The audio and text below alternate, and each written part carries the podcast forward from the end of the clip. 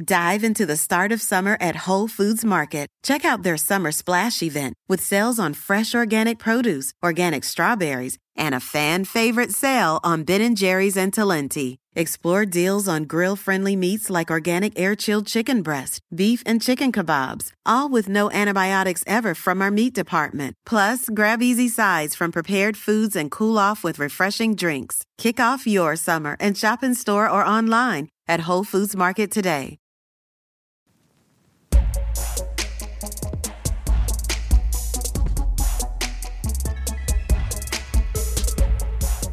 Hi everyone, I'm Yasmine. Hi, I'm Alycia Pascual Peña. Do we need to? I feel like they know who we are at this point. True. No one knows who you are, Josie. What if no, No one's one ever knows who you heard this episode, like this show before? What if they're like, "What the fuck is Dare We Say?"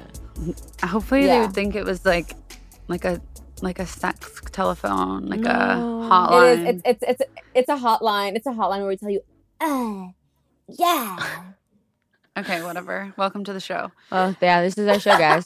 Hang out with Um, us. anyway, Hi, so guys. how are you? Why are you still gone? And what's new with you? hmm Well, I'm taking the first flight Saturday morning from London Heathrow to. I hopped off a plane at LAX, and I'll be with you guys. So I expect to sleep over at one of your houses.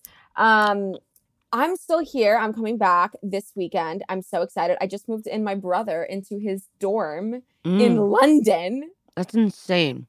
I yesterday or two days ago I was flying back from Utah and I was on the plane and then at the beginning of the flight the pilot was like, "Okay, well, just letting you guys know this is going to be a rough flight.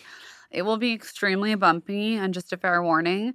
And then halfway through like no, not halfway through, like 20 minutes before the end of the flight or 30 minutes before the end, the flight attendants were like, We will not be standing up to collect your trash. We will be sitting down. Please stay seated. Buckle up, buckle up, stay tight, stay tight.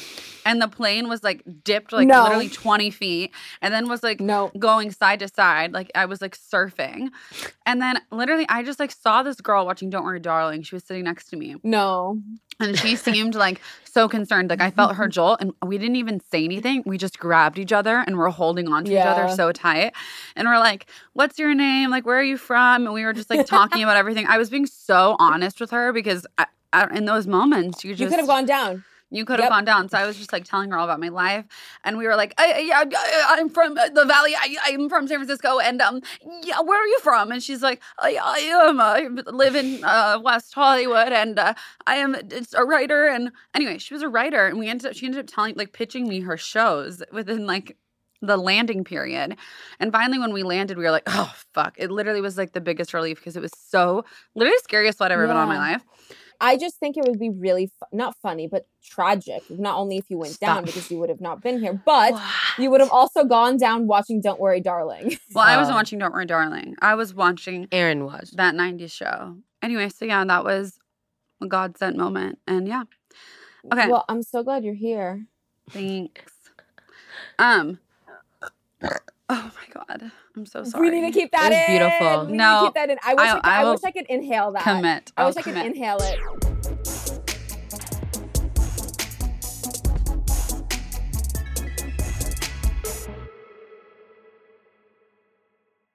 So today we're doing something a little bit different. Our producer, Caroline Reston, and I have been extremely obsessed with learning about the Idaho murders. And for those of you that don't know, the Idaho murders were a group of college students who were killed in their home about a few weeks before Thanksgiving last year. Caroline and I have been talking about it so much, not only about the murders themselves, but the conversation around murder and true crime in general and why we feel it is important to discuss it. So that's what we're going to do today. Yeah, thanks for having me on. I my TikTok is to a is literally only Idaho murders, so I know uh, way too much. I have not had a good night of sleep in months. Well, welcome to the pod, Caroline. We are Terrifying. beyond grateful to have you. And it's it's I'm- crazy how much TikTok will like listen to everything that you talk about, and your whole algorithm will be exactly that for the next nine I years. know. And also, just a preface: we've done extensive research on this. It's not just TikTok information. Yeah, it's good. It's not just TikTok Yeah, knowledge. It's, it's it's not, and I, I think it's important just to start off by also saying from the pod, it's this is not a way to glorify, romanticize, or uh, p- put this in like a fantasy way. We're just trying to talk about this really horrific thing that happened and why people are so fascinated with true crime. today. Exactly. Yeah. So Caroline and I will be walking everyone through what happened. This story revolves around four close friends: Xana, Ethan, Kaylee, and Maddie. On the evening of November 12th, as I mentioned, just two weeks before the students were supposed to go home for Thanksgiving break, these four friends were out. Ethan and Xana were seen at the Sig Chi House at the University of Idaho campus at approximately 9 p.m. on November 12th to about 1:45 a.m. The surviving roommate estimates that around 1:45 a.m., Ethan and Xana returned home to the house. Meanwhile, Kaylee and Madison were at a local bar called the Corner Club in Moscow between 10 p.m. to about 1:30 in the morning. And at approximately 1:30 a.m., CCTV footage shows Maddie and Kaylee are at a local food vendor called the Grub Truck in downtown Moscow. The Grub Truck live streams video from their food truck on Twitch, mm. which is available if you guys want to see that. I yeah, I watched it. It's it's crazy. Interesting. It's chilling that just hours before their murders, they're living so freely and happily. So that was the last time they were seen, like on camera. Yes. Was at this food truck. Yeah. The two surviving roommates both made statements during interviews to investigators that all of their roommates were home by around 2 a.m. and asleep or at least in their rooms by approximately 4 a.m. And Xana, through digital history, Yeah, so essentially, like they looked into her phone and like activity and like data on her phone showed that she was most likely Mm. on TikTok at like 4 a.m., 4:12 a.m., which means she was probably awake in the window that these murders happened. and the mm. records Oh my obtained from that download showed that she had actually ordered a DoorDash that she had Jesus. obtained around approximately 4 a.m. So she was definitely up and likely awake, like you said, by around 412. Yeah. And like what's honestly, I'm gonna get into the murders, the murder part of this, but what's so creepy about it is this like this is such a normal college Saturday night. Yeah. Like you're out, Yeah. you're drinking, you're ordering DoorDash, you're going to a food truck. You're on so- social media, like y'all are out late. Like, yeah, it just is so I- relatable and it's, it just makes it all so much creepier because obviously it could have been Any, of, one us. of us. Yeah. So essentially, all four of the murders. So in the house of all these roommates, there were six roommates, two surviving roommates, and all of the murders went down between around 4 a.m. and 4:25 a.m. So four people were murdered in 20 minutes. in minutes. 25 minutes. Whoa. Okay. And I think it can be helpful to mention the layout of the house because I think it's really integral Yes. to the intrigue in the story. And Right. So the way the house is configured is that there are three floors, but the second floor is where the entrance is, the front door entrance, and the first floor, think about think about it more as a basement.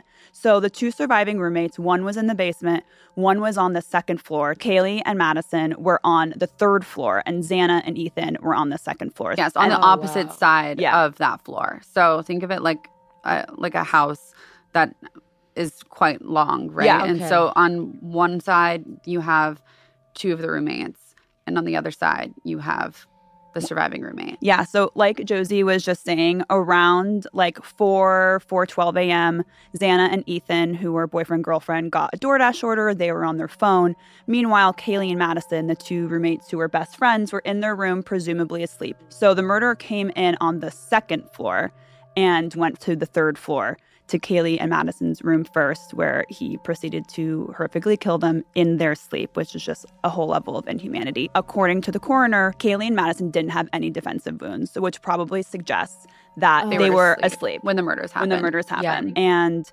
their wounds were incredibly, incredibly savage and deep. Kaylee's dad described it as these weren't stab wounds, these were gouges of someone who was being targeted. Kaylee and Madison were murdered. So after he killed them, he went down back to the second floor where Ethan and Xana were there, presumably awake, and proceeded to kill them. Now, the coroner reported that they had defensive wounds, meaning they were awake and fighting back, which is consistent with their wounds because one of them was on the floor and one of them was in the bed. So something An altercation had gone Yeah, an down. altercation they had clearly down. were. And also, court documents revealed that a security camera from a nearby home captured audio of what was like a whimper, a loud thud, thud, and a dog barking, which would make sense. And even one of the surviving roommates said that because she was up during that time, she heard something to the effect of another girl saying, I think someone's here. And then, Someone else saying, "Don't worry, I think I can help you." yeah, which Um, is chilling. The most chilling part of this story is after all of the murders went down, one of the roommates, you know, who kept hearing noises, checked outside of one of the surviving roommates, kept looking out out of her bedroom door to see like what was happening. And both times she reported like different sounds, and the third time she saw a tall black figure all in all wearing black with a black face mask with bushy eyebrows walk towards her in the middle of the night and walk out the sliding door on the second floor. So she says she froze in shock and went back into her room and locked the door. She said she didn't recognize him, but just that all this had gone down. She did not immediately call 911, which has caused a lot of conspiracies. Yeah. But and you know. rightfully so as well too because i think a lot of people may presume that when you're in a situation like this that you may act differently but you really never know until you're there. until you're there what you would do Yeah.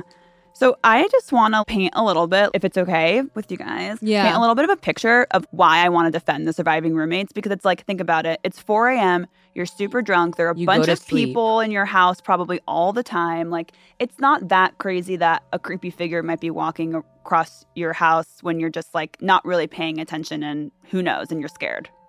But but he didn't. Ha- but did, didn't you say that he had something over his face? Yeah. Yeah, he had, but he had a I- face mask. Like, but you're, you're exhausted and you're drunk Yeah. and my friend Ange was saying to me the other day that when she read about this she immediately thought of me which is a little concerning Um, But she basically was just like, I remember that was like your house in college all the time. People were always going in and out. Like I had Yeah. six other roommates, yeah. so seven in total. Like, and one of them always had a boy over someone over. Like if I was going to the bathroom, I wouldn't have thought twice about seeing someone. And especially after being drunk and exhausted, you're not even like fully seeing Yeah. what's in front of you. You're not in your right mind. Like, it's been insane because I'm not that familiar with this story, but the discourse that I have seen on my TikTok is people like very aggressively saying, Oh, how could she? Like, she has something involved, XYZ. And I'm like, the lack of empathy and compassion is crazy. One, Yeah, just there it is. One, it is. just the ability for people to talk about these murders in such a callous way is disgusting. Like, let's never forget people lost their lives and should still be here and were murdered violently. One. And then two, you don't know what you would do unless you were in that situation. You've never been in a house, Exactly, thank God, and I hope you never are. You've never been in a house where four of the people that you loved and lived with were murdered. That's just not on the top of your brain. You know, Yeah. like I come from, you know, a, a, a very, I think, area where there's a lot of adversity, right? But if Mm. I'm at college, like I was an RA, I lived with eight other girls I I know never met. I was placed there. You didn't know I was an RA? No. Yeah, I was an RA. I love that But for you. She was. I was placed in a house with seven other girls that I had never met. They were they were on sports teams. There were guys in and out of the house because I was an RA. I was used to seeing things at 4 a.m. on duty that were so Sure. peculiar. It wouldn't have been at the front of my mind. you never like, think the oh, worst is happening. yeah, and it's unfortunate that you kind of have to like you have to like be up on guard and be protective. But it, I think that we should have a lot more compassion for this. I I think agree. So about eight hours later, one of the surviving roommates called 911, and it is reported from that 911 call that there was some sort of unconscious person, and not much more from what they've released to the public of what was said specifically on that call. Mm. And when the police came to the house, they found obviously a horrific crime scene and realized that this was going to be a long, long journey and much more serious than probably anything they've dealt with in any recent time. So, when investigators found this crime scene, they immediately started looking at CCTV footage from the neighborhood. And looking through the security footage in this King Road neighborhood, the police were shown several sightings of a vehicle that they refer to as suspect vehicle one, which was a white Hyundai Elantra. Elantra. Elantra? Oh, Did it say cilantro? Cilantro. not cilantro, please. Wait, let me double check. it's an Elantra. It's an Elantra. Yeah. That's me writing cilantro. Okay. Okay. So when the investigators started this case, they immediately went to the CCTV footage of the King Road neighborhood, where around 3:30 a.m., to about approximately 4:20 a.m., a Hyundai Elantra was seen driving around. And these sightings show what is referred to in the affidavit as suspect vehicle 1, making an initial 3 passes by the King Road residence where they all had lived and leaving via a street called Walenta Drive. At 4:20 a.m., like speeding away. So he was going around the house before he even surveilling entered the house. Jesus So Christ. he chose this house. Yeah, this was targeted. Well, he actually chose this house, yeah, much sooner than this, is what is presumed. And based on the detective's experience as a patrol officer, this is a residential neighborhood with obviously very limited number of vehicles passing in. It's highly unlikely that another car that didn't belong to that neighborhood would be driving during the early morning hours of this time. And upon review of the CCTV footage, there's actually only a few cars that enter and exit this area during this time frame. So this was extremely out of the ordinary.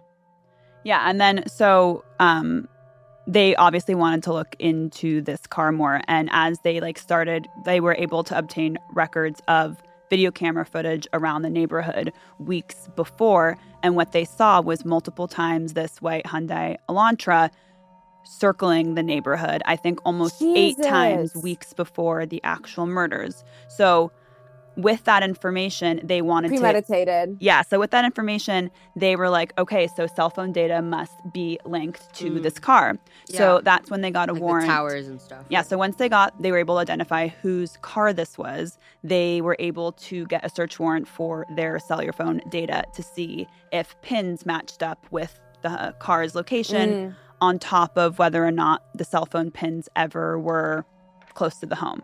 So with the Hyundai Elantra, they're able to, based on just like registration, be able to tie it to a suspect. And once they are able to do that, they are able to get a search warrant for the suspect's cellu- cellular phone records to see his movements. And based on previous research of crimes in general, it is really common for suspects and per- perpetrators to like leave their phone when they're entering a crime scene or to turn their phone off. So it looked extremely how do you say Suspect? suspect Sus? Sus. sus Suspicious. when the detective applied and was granted a search warrant for historical phone records. It revealed in the early morning hours of November 13th that although the phone was in the area, there was a lack of data with that specific phone between 2:47 a.m. and 4:48 a.m., which is consistent with the suspect attempting to conceal his location during this homicide, which is what they had expected as that's quite common with people like I said turning off their phones. Yeah. So that made him look even more More. guilty. Yeah. Jesus. Once they were able to align those two datas, they started to really zone in on this guy. Plus, like they found DNA on a sheath left, like a knife sheath left in the house. So Yeah. Oh god. The only evidence that was left in the house that could be relating to a suspect was not only, um, like you mentioned, the sheath, but also a shoe print Mhm. in the was it the living room or I think it was right outside of uh, one of the surviving roommates' rooms so. There, it's like a van shoe print in the ground. So that had like a diamond pattern, which I found interesting. Interesting. I feel like he's prepped this for weeks, obviously, because he's been surveilling, He was in but also full like black. He wasn't trying to be he knew exactly. He knew exactly what he was doing. yeah, he had been seen in the area before, but not only that, it's good that you mentioned that because he actually was a PhD student at Washington State University pursuing a degree in criminology. And we're talking about Brian off. Kohberger. Yes, the suspect. And he had earned undergraduate degrees in psychology and cloud based forensics. And he actually received his master's in criminal justice. So, this was something he was extremely passionate about. His friends that were interviewed in documentaries that I was watching last night spoke a lot about how he was extremely interested in this subject and the idea of crime in general. And while he was studying at school, uh, his university approved a Reddit survey that he put out asking suspects of murders and crimes how they committed their crimes, what was their mindset No. while they were doing no. it. And that was actually a university, university, it was actually a approved university this. approved study that that he ethical? conducted. I'm sorry, and also that that is so diabolical. Well, That it's is ethical. so it's ethical because this is consistent with people who pursue degrees in criminology. Sure. It's not totally out of the normal to release a survey like that. to want to understand suspects and why they do what they do. But so it you can- definitely substantiates the circumstantial evidence surrounding the fact that he had thought about this. Oh, this yeah. is something that was on his mind. And he was fascinated with murder. and that's something he was extremely fascinated with. as morbid also, as he that was sounds. also he was very knowledgeable about what to do Mm. and how to get away with it. And, And, yet he made what- a lot of mistakes. and yet he was dumb as fuck. yes, he was a fucking idiot. many Jeez. mistakes. And I think it's important to clarify that although he was a student pursuing a, a PhD, he actually wasn't a student at the University of Idaho. He was a student at Washington State University. And it has been said that him and his dad planned to drive from Washington State University to Pennsylvania, where his family lives, for Thanksgiving break. So that was already planned. So around a few days or so after a lot to be thankful around that Thanksgiving dinner. Oh my god. yeah. So okay. around a few days or so after the murder, him and his dad drove from Washington to Pennsylvania. And along this route, they were stopped by the police two times for traffic violations. I up. believe one of them was for tailgating, if not both of them.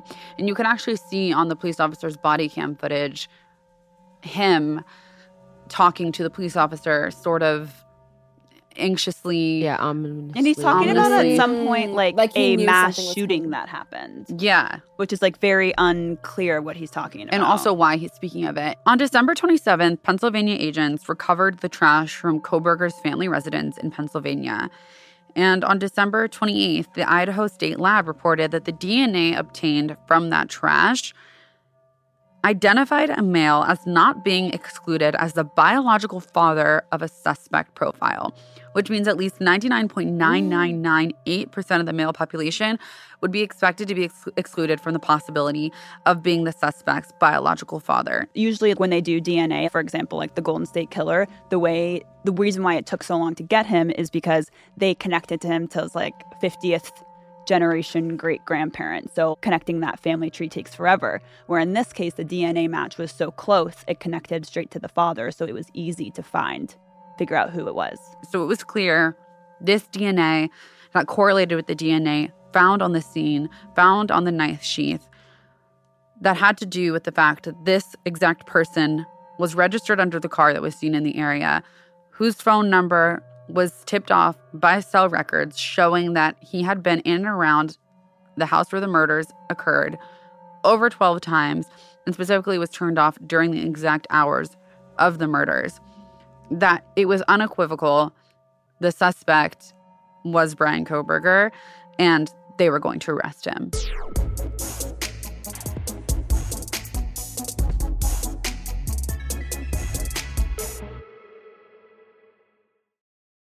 Dive into the start of summer at Whole Foods Market. Check out their summer splash event with sales on fresh organic produce, organic strawberries, and a fan favorite sale on Ben & Jerry's and Talenti. Explore deals on grill-friendly meats like organic air-chilled chicken breast, beef and chicken kebabs, all with no antibiotics ever from our meat department. Plus, grab easy sides from prepared foods and cool off with refreshing drinks. Kick off your summer and shop in store or online at Whole Foods Market today.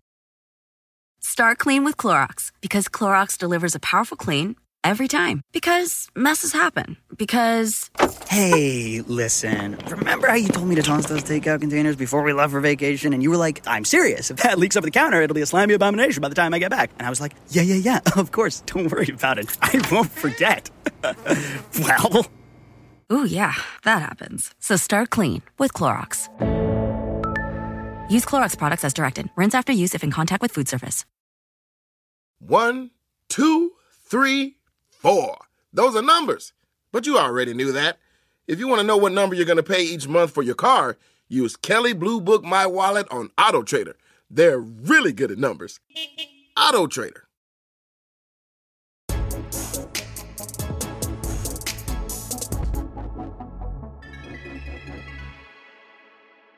So on Friday, December 30th, Brian Kohberger was arrested.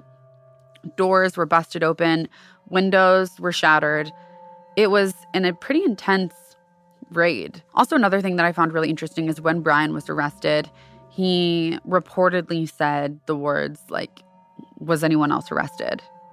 And I thought that was What? interesting because I think that could attest to two separate theories. And one is sort of a prosecutorial theory, and one is a defense theory. And the prosecution Okay, Judge Josanne over here. Hi. Fuck.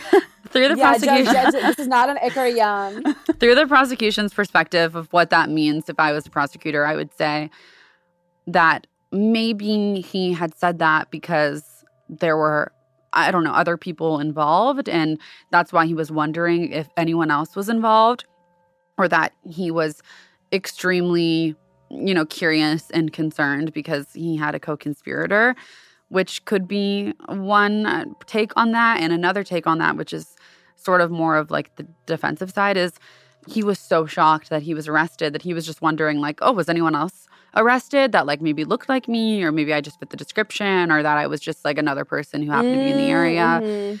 and that could be adding to his case because he is you know obviously an educated man.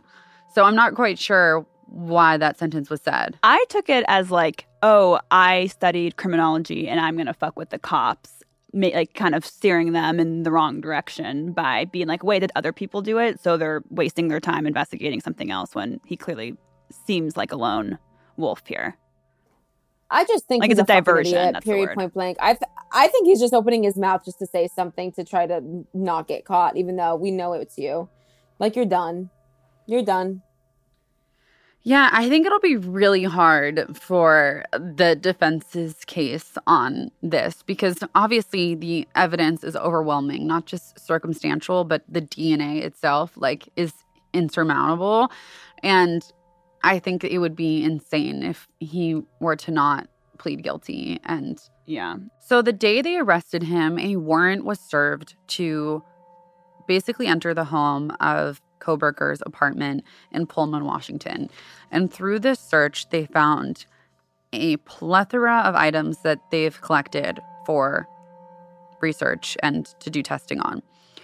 One was a black glove, one was a Walmart receipt with one Dickies tag, two Marshall's receipts. Why are you shopping at Marshall's? I'm like, come on, we should have known not to trust him. Please.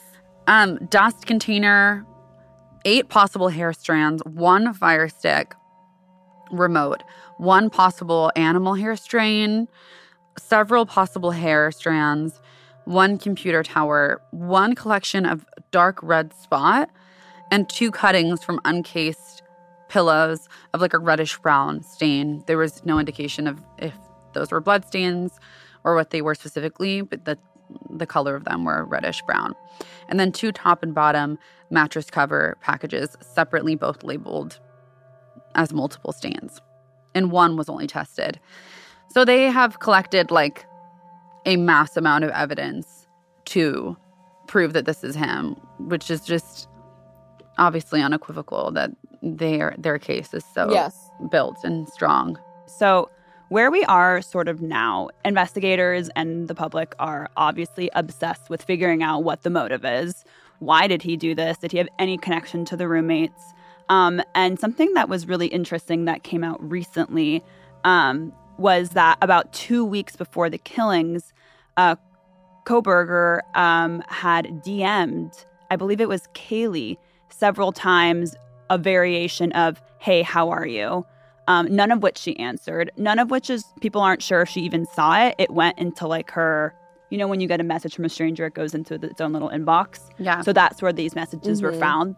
And he had repeatedly DM'd her again, a variation of, Hey, how are you? to no response. So, I mean, that I'm just Jesus. I'm always obsessed with like any any murder, like any man murdering a bunch of women, I just assume is an incel. This just Oh, it- honestly it confirms it a little bit more. Yeah. Um, that he seemingly knew who these women were and were was pursuing them and being rejected in some sort of form. And that in conjunction with the fact that a former employee at a restaurant in Moscow, Idaho, where Maddie and Xana were servers at, said that Kohberger came in at least twice to pick up food from there.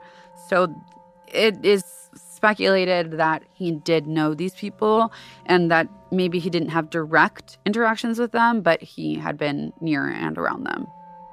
Yeah. So, what is to come is that he has yet to put in a plea. He has repeatedly, and him and his family has said he's not responsible for this. So, if they keep going with that, I imagine he'll put in a not guilty plea. But I mean, this evidence feels, like you said, insurmountable. So ultimately, he hasn't entered a plea yet. He is facing four counts of first degree murder and one count of burglary. If he's convicted, he faces a maximum sentence of life in prison or the death penalty because in the state of Idaho, the death penalty is still legal. Um, so he has some real consequences coming his way. And that's pretty much where we're at now. We're waiting to hear what his plea is going to be. We're obviously waiting to hear more information about how he's connected to them, what a possible motive was. It's really fucking creepy. It's scary how many unanswered questions there are, d- despite the amount of evidence we have.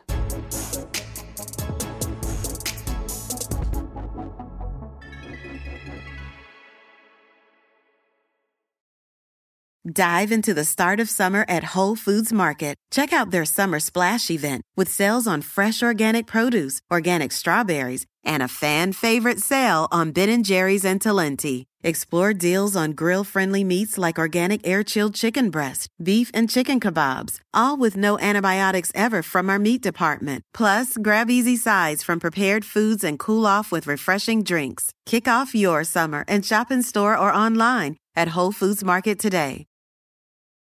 Did you know Bridgestone developed a tire using 75% recycled and renewable materials? Making a difference today for future generations. That's what really matters.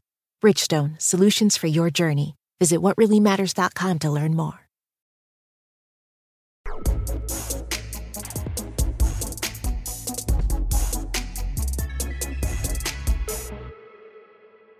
Okay, so it's chilling and it is horrific, but I think what's even more chilling is the conversation surrounding these murders and the way people are obsessed with talking about them, including ourselves. And also the internet sleuths that have actually done a lot of damage, basically accusing people and associating people and Yeah. claiming them to be suspects or having to do with this Yeah. murders when they have nothing to do with it at all. I think that's really dangerous. And I just wanted to pose the question to you guys why do you think we as a culture are so obsessed with talking about true crime? And specifically with Yeah. white women, I feel like there's Absolutely. a trend Um, there. I don't know. Like, obviously, these murders are horrifying. And I think it's a part of the human condition to unfortunately be fascinated by death. You know, there's so much unknown there. That I get. But there's this other sphere that I Mhm. think is really scary when we're romanticizing it and when we get like swept up in it. And I think that we're seeing that more and more obviously like with podcast with shows like there are so many really dark morbid shows that are not like things that are people just writing creating right because people can create dark art but it's like real people's stories and lives and that's what i think is dangerous especially with like the idaho murders like everything that i've seen online like are using the victims who are still alive's names harassing them accusing them of having a place in this. Mhm. like it's it's really scary. And then also there is this really niche group of people that once again i understand being like this is awful like this is a news story we are fascinated with murder because we are humans and unfortunately we'll have to die cool but then there's this niche group of people that i think that are obsessed with the idea of like potentially being in one of these types of stories and it genuinely makes me uncomfortable on a spiritual level to say that Mm. but I honestly didn't think that up until these last few months. Cause I'm seeing TikToks where like girls are cutting off pieces of their hair and putting it in books and like doing like really peculiar Yeah, things. there's a new trend that's going around. I think it's like if I go missing trend or people are leaving traces of their DNA Yeah. for What? detectives to Yeah. find them if they go missing. And yeah. it's funny because Whoopi Goldberg said, like on The View, she was like, if you're black or indigenous, honestly, this is a good thing because there is such Same. a lack of of drive and conversation around Oh my investigations. a person of color getting missing than Yeah. it would be for a white person. Of course and So- also here's the thing too like i think there's a difference between women being taught like self-defense and having safety precautions like sharing your location that is not what we're talking Yes. about Which yes. we're talking about I don't. That's a different episode. Mm. But there's a different conversation in regards to like, I think that when you are a person of color or if you are a part of a marginalized group, you have spent your whole life feeling like you are in a mode of survival or feeling as if there is some impending danger your whole life. But if you are Mm. someone of a great amount of privilege and you haven't felt that danger, there's something like bad and scary and dangerous that you think is cute in a way that isn't funny. And people lose their lives because they're in danger a lot. You know what I mean? So it's really, it's just really odd to me. In addition, how we talk about something like so dark, so tragic, with just a lack of care and lack of compassion. Like these were real people's humans' lives. Like it's not a story that somebody just wrote a script. Like it, it's actually terrifying to me how people are just talking about this, making jokes, making assumptions, saying what they would do. Because I'm like, The ramifications of it are yeah, insurmountable. See, Alycia, Al- Al- Alycia, like no, I, I, I think, I think you, you hit it on the nose. Where it's a lot of times, a lot of people like to fantasize about what if this was me. Look at all the attention, and it, it has to do with a lot of attention that this is getting. And a lot of times on social media, like on TikTok, you see so many people who honestly know nothing about this these cases, who know nothing but have read one news article and will give, well, if I were in this circumstance, this is what I would do. Or the two surviving roommates they should be in prison for doing x y and z when it's like you weren't there.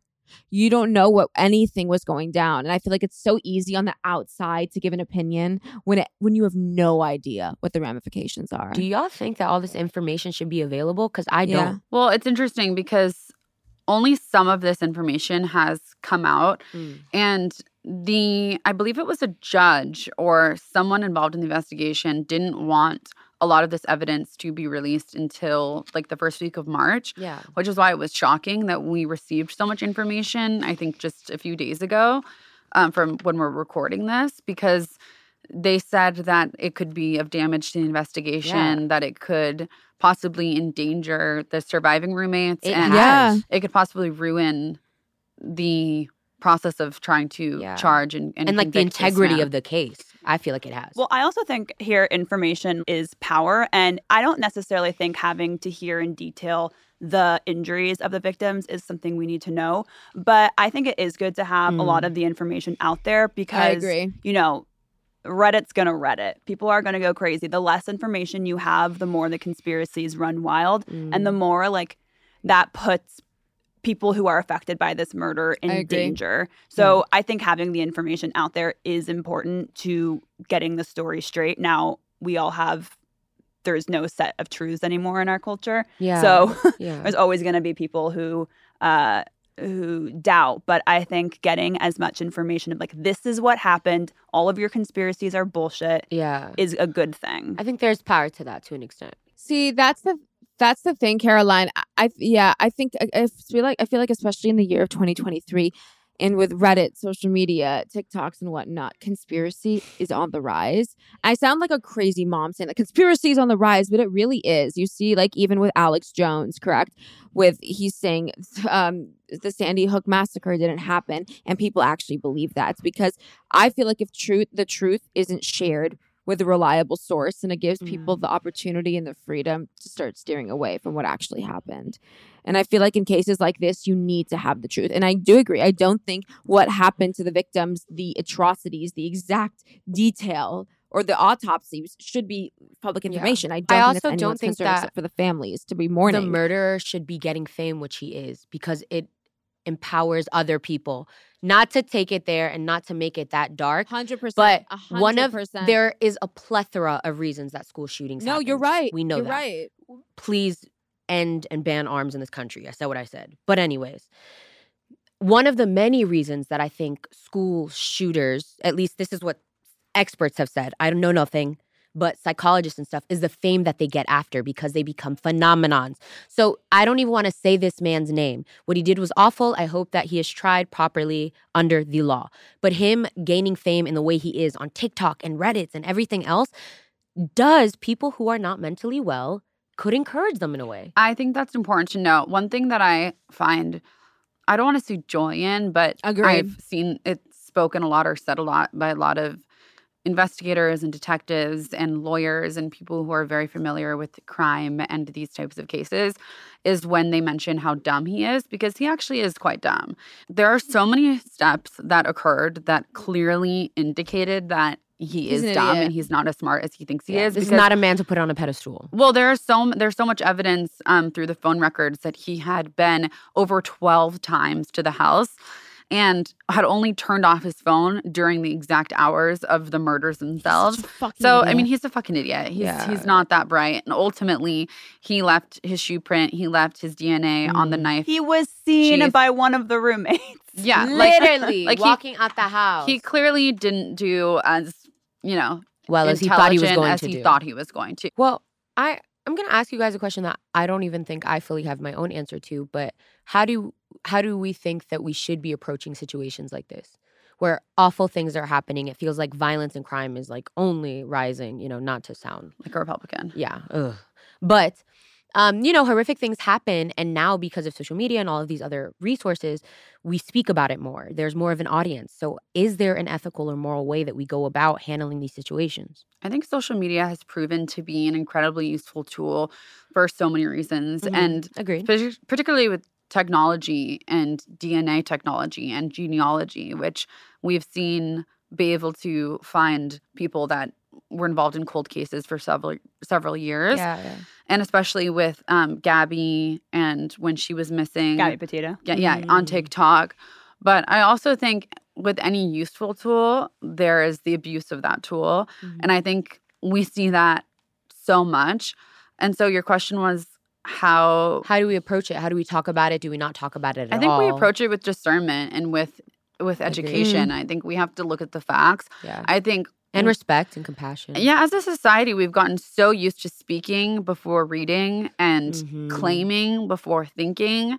And I think that the more that we research and understand the facts, the more we can better equip ourselves to make statements that aren't based on irrational theories Yeah. and conspiracies and that can actually like contribute to benefiting for a case because I think that I think there is something to say about it being helpful. No, I, I agree. I think it's important that we do have conversations about like defense and being able to note things and have the discernment to go, okay, this isn't a safe situation. I think there's so many resources. I think we find people, you know, this there's this whole movement that everybody should be tuned into in regards to finding indigenous women that go missing or unfortunately are sex trafficked, right? So I think that that's important, but I also do think it's really important that we don't get desensitized to death and we don't get desensitized to uh, forgetting the fact that these are people's lives and their families I mourning agree. right now. So it's not cute for you to get on your phone or get on a podcast or get on a TikTok and be like, this is what I would have done. Or is that girl crazy? Or why were they up late drinking anyways, having that fun? Like, please shut up. Leave those type of opinions to yourself and remember that people died and take a moment and respect that before you say anything. And sometimes you don't need to say nothing at all. I think, frankly, in a lot of moments in regards to true crime and, and death and stuff, I don't need to say nothing at all Yeah. except send those families love. You feel me? I think no matter what, like true crime and these types of crime stories are always going to be something that our culture is obsessed with. Like that's just a truth that's going to be going on forever. So I think one thing we need to ask ourselves is like whose stories are we elevating? Are we just elevating missing white girl stories? Um, are we just elevating, you know, stories that feel relatable to you personally? Because, like Alycia was saying, the amount of Indigenous women and women of color whose stories are never told and whose murders happen so often and don't hit any mainstream media is so horrifying. So, if Mhm, we do find mhm. ourselves obsessed with these stories, there are stories where talking about it and bringing it to the mainstream is going to be beneficial. So you can get your sick fantasy fix while also doing a good thing because let's be real, I'm a white girl who loves true crime. I'm still always going to be engaging in true crime. I'm going to try and make sure that stories I'm looking into aren't just the Gabby Petito stories, whose stories should be told too because she also died unfairly. But Everyone's stories. Yeah, should be everyone's and stories should be have told. equal.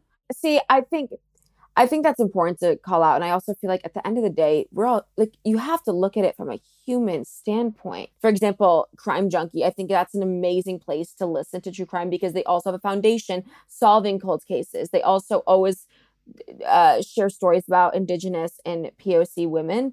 and sex workers as well who've gone missing. But I pose the question to look inwards and really ask yourself, why am I fascinated by this? Obviously, it's the human condition to be fascinated by death, like Alycia said, but really, why am I listening to this? Why is it entertaining to me? That's the, at least for me, that's what I ask myself when I like really like an episode. The relationship to the media and true crime has existed for so long, and also perpetrators' relationship to them as well, and the police, like specifically with like the Zodiac killer and how he taunted investigators and Mhm. You know there was newspaper editorials and it's just something that's always been around. I think it's just exacerbated by social media Yes, and the way we use social media on a much more visceral level have you guys seen on TikTok how they're like the killer, look how handsome, or like you know how a lot of Yeah, people Ted Bundy was not hot. Be like, I don't know where that narrative came well, from. Well, no, even Not this hot case, man. they were like, he's a young man getting his PhD. Like, look how attractive. I'm like, you guys. yeah there are people writing love letters guys- to ted bundy and love letters. we're trying him, to get married to him he had his long-term partner I mean, I did write a letter to Manson. No, I didn't. Oh, I thought about jesus it though. christ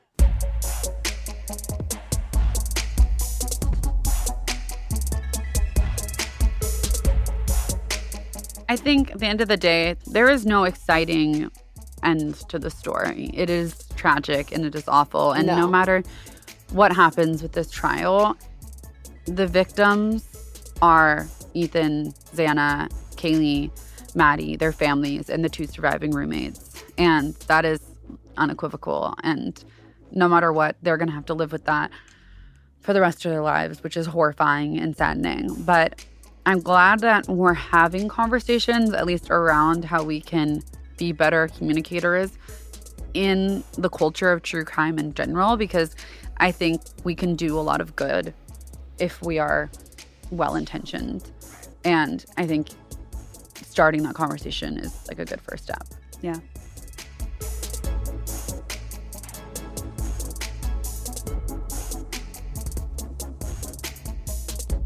Dare We Say is a Crooked Media production. Caroline Reston is our showrunner, producer, and mommy. And Ari Schwartz is our producer and show daddy. Fiona Pastana is our associate producer, and Sandy Girard is the almighty executive producer. It's hosted and produced by me, Josie Totah. And me, Yasmine Hamadi. And me, Alycia Pascual Peña.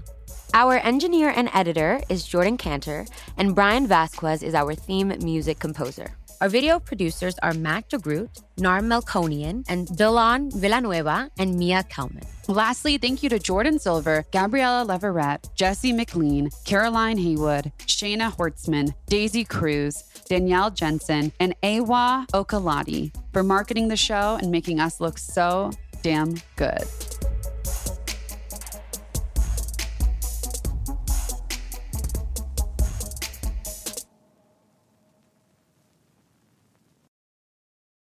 Dive into the start of summer at Whole Foods Market. Check out their summer splash event with sales on fresh organic produce, organic strawberries, and a fan favorite sale on Ben & Jerry's and Talenti. Explore deals on grill-friendly meats like organic air-chilled chicken breast, beef and chicken kebabs, all with no antibiotics ever from our meat department. Plus, grab easy sides from prepared foods and cool off with refreshing drinks. Kick off your summer and shop in store or online at Whole Foods Market today. Here you are, BPMs high, sweat dripping, body moving, tongue panting. You're working hard, real hard, and you're thirsty. You need vitamins, nutrients for peak performance and energy. And your plants do too. Aw, I mean, just look at the little guy. Water soluble plant food from Miracle-Gro is full of essential nutrients. Just a little scoop into your watering can, and boom, instant feeding and bigger, more beautiful plants. It's kind of like a sports drink for your plants. You may have to suffer from heat, but your plants do not.